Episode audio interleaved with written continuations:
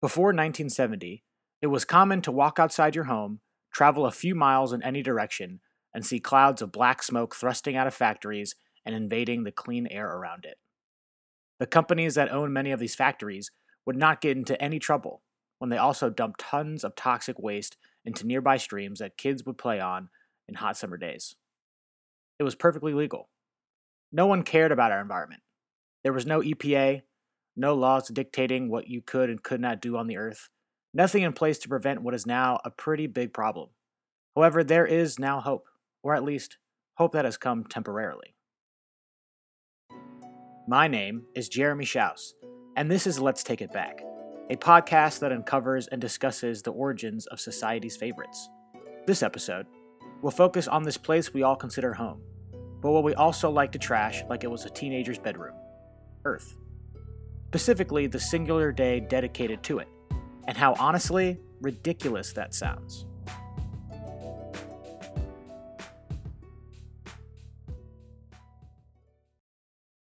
Every year on Father's Day, I grab a few beers, maybe a pizza, and sit down with my dad to spend some rare quality time with the man who inspires me every day.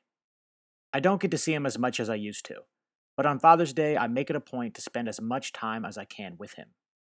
But he always reminds me of the same thing. It may say that it is Father's Day on the calendar, but every day is Father's Day.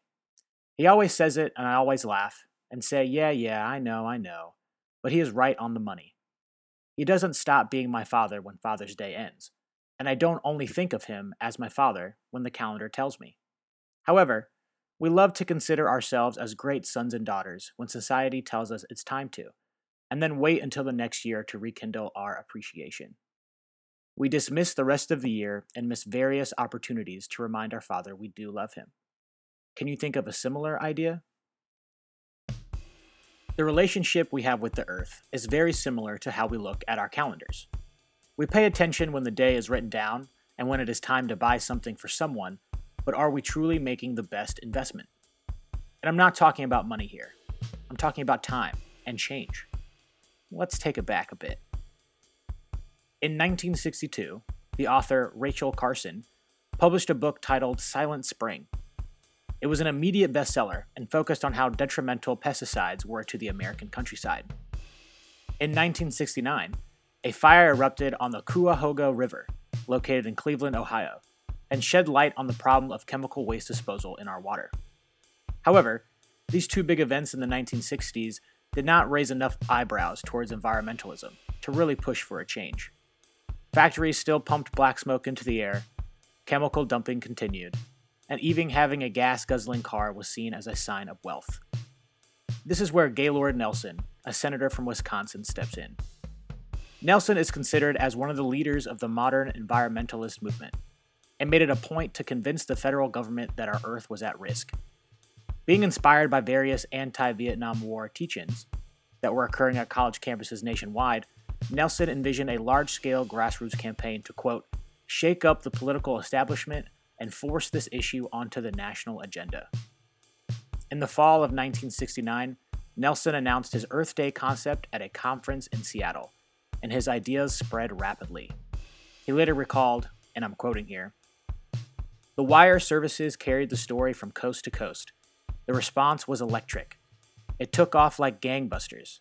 Telegrams, letters, and telephone inquiries poured in from all across the country the American people finally had a forum to express its concern about what was happening to the land, rivers, lakes, and air. And they did so with spectacular exuberance.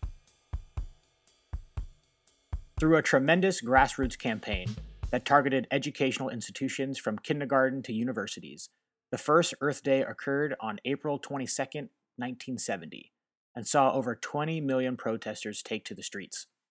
There were rallies in Philadelphia, Chicago, and Los Angeles, to name a few. In New York City, Mayor Lindsay blocked off part of Fifth Avenue to traffic and spoke at a rally in Union Square with other celebrities. In Washington, D.C., thousands of people listened to speeches and performances from musicians, and Congress went into recess so its members could speak to their constituents at Earth Day events. Everyone seemed to be getting involved, and attitudes about protecting the environment became fairly popular, with now almost 25% of the population seeing the protection of the Earth as a top priority. a 2,500% increase from 1969. Now that's a grassroots campaign. Throughout the 1970s, various changes aimed towards environmentalism emerged.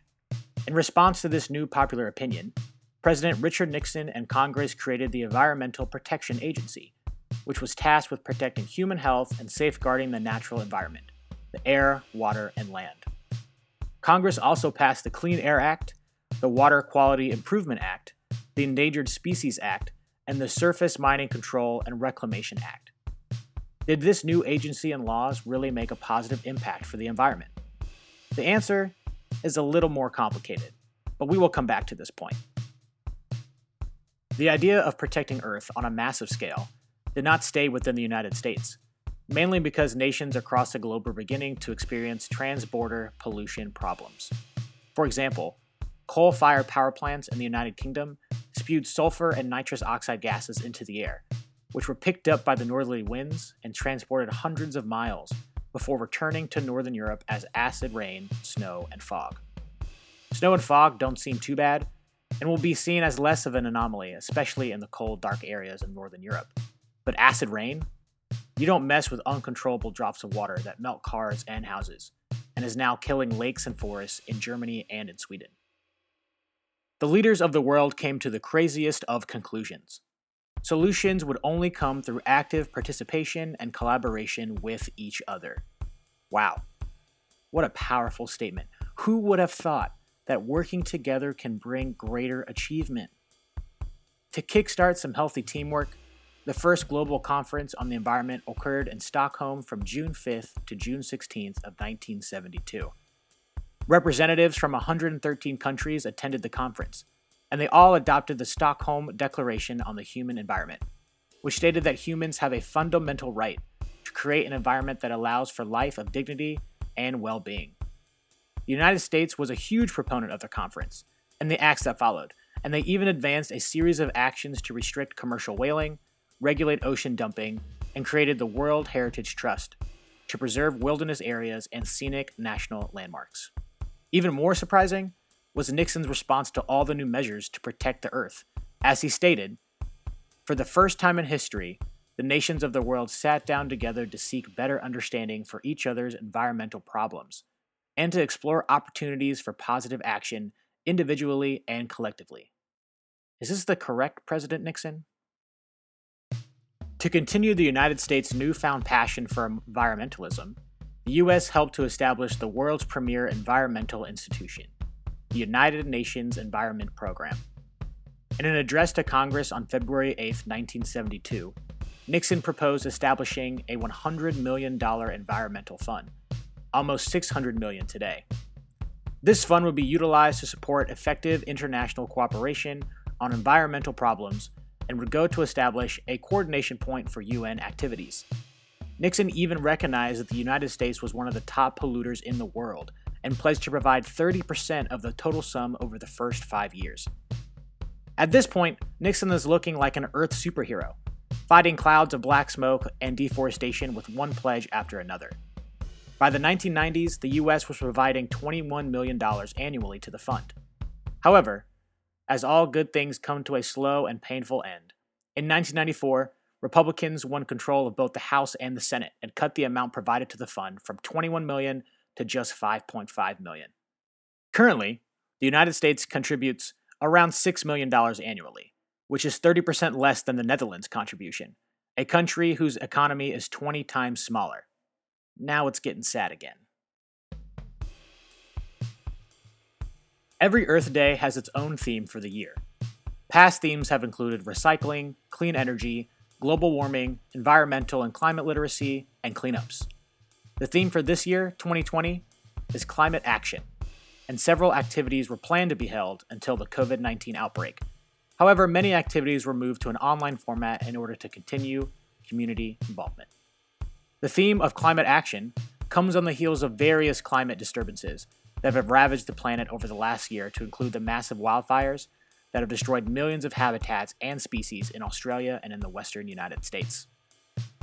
I want to revisit the question I posed earlier on whether or not the new agencies and regulations actually helped our environment the way it was intended to. The answer is similar to New Year's resolutions. We start off really strong and have our mind set on our new goal and our life ahead of us. But slowly over time, we drift away and almost forget what our goal was in the first place. You can also examine it as the Father's Day scenario I discussed, and that we really decide to show our love for the Earth when Earth Day is here, but then just kind of forget about it until next year. The main problem with both of these outlooks is that the Earth is still here, and we are still here, and nothing can change unless we, the most destructive species on the planet, does something about it. If you would like some facts about how the Earth has changed ever since the first Earth Day 50 years ago, here are some for you now. Number one, a quarter of all North American birds are now extinct, a loss of nearly 3 billion animals. Number two, every year more and more species are declared extinct from habitat loss, overfishing, and climate change. Since 1970, over 467 species have been declared extinct. Within the last year, the Earth lost the Chinese paddlefish, the cryptic tree hunter bird, and is close to losing the Sumatran rhino, which is now extinct in many of the places it once lived. Number 3. More and more cars are let loose on roads across the globe over the last 50 years, which has seen a surge in the total amount of carbon dioxide in the air. This gas has steadily been trapping in heat, causing global temperatures to rise. Even with the introduction and new fad of electric and hybrid vehicles, the air is still full of the chemical. Number 4. The Clean Air Act of 1970 did truly help the decline of three major gases that are detrimental to our health nitrogen dioxide, sulfur dioxide, and lead. These chemicals, when mixed with the air, create smog, which sickened thousands and killed 20 people when it hit the industrial town of Donora, Pennsylvania in 1948. Number 5. With the increase of the global population over the past 50 years, so has the amount of waste. In 1970, the average US citizen generated 3.25 pounds of waste, compared to almost 4.5 pounds of waste today. Also, with the explosion in the use of plastic for almost everything, the amount of plastic wasted has skyrocketed from 50 million tons to 320 million tons. And even though recycling and composting has increased annually, there is still a large chunk of material that ends up in landfills, slowly seeping into the soil and water resources. Number six. In relation to my last point, here are five words for you the Great Pacific Garbage Patch. It is the world's largest collection of floating trash, and it lies between Hawaii and California. It is said to be larger than the state of Texas, and microplastics make up 94% of the estimated 1.8 trillion pieces of plastic. Just for reference, Microplastics are eaten by fish and then show up on your dinner plates. Mmm, delicious. It is important, however, to realize that even though the laws, agencies, and regulations have not been the most impactful over the last 50 years, there has been gradual progress in certain areas. And when it comes to conservation and environmentalism, every little bit counts. What is even more eye opening is the state of the planet today. As this pandemic has swept the planet, it has forced humanity to retreat indoors, stopped our frequent mobility, and drastically changed the way industries operate. But that has been a win for Mother Nature. For example, China has seen a 40% decline, and the United Kingdom has seen a 60% decline in nitrogen dioxide present in the air, which is caused by burning fossil fuels in cars and in power plants. This type of air pollution is linked to more severe symptoms than coronavirus, and some researchers believe that the drop in air pollution has saved 20 times as many lives. Wildlife has begun to roam areas they once did, but have since been taken over by human expansion. Being roadkill is not a major factor toward sheltering, and coyotes are now roaming the Golden Gate Bridge, deer are grazing near the White House, and wild boars are hanging out in Barcelona. Welcome back. Earth Day should not be represented by a single day, but should be thought about every day. This world has been dying since humans became the dominant species, but through awareness and grassroots efforts, as well as world leader intervention, the climate and health of the planet has been given more attention. The worst thing that can happen moving forward is that nothing changes when countries reopen. We can't forget about how important environmentalism is. The pandemic has demonstrated the deadly consequences of ignoring expert warnings, of political delay, and of sacrificing human health and natural landscapes for the economy. To quote the man who began all of this 50 years ago, the ultimate test of man's conscience may be his willingness to sacrifice something today for future generations whose words of thanks will not be heard. Now get out there and go hug a tree. But do it one at a time. We are still battling a virus after all. Special thanks to History.com, The Conversation, Vox, and National Geographic. Go enjoy the fresh air and stay safe. My name is Jeremy Schaus, and this has been Let's Take It Back.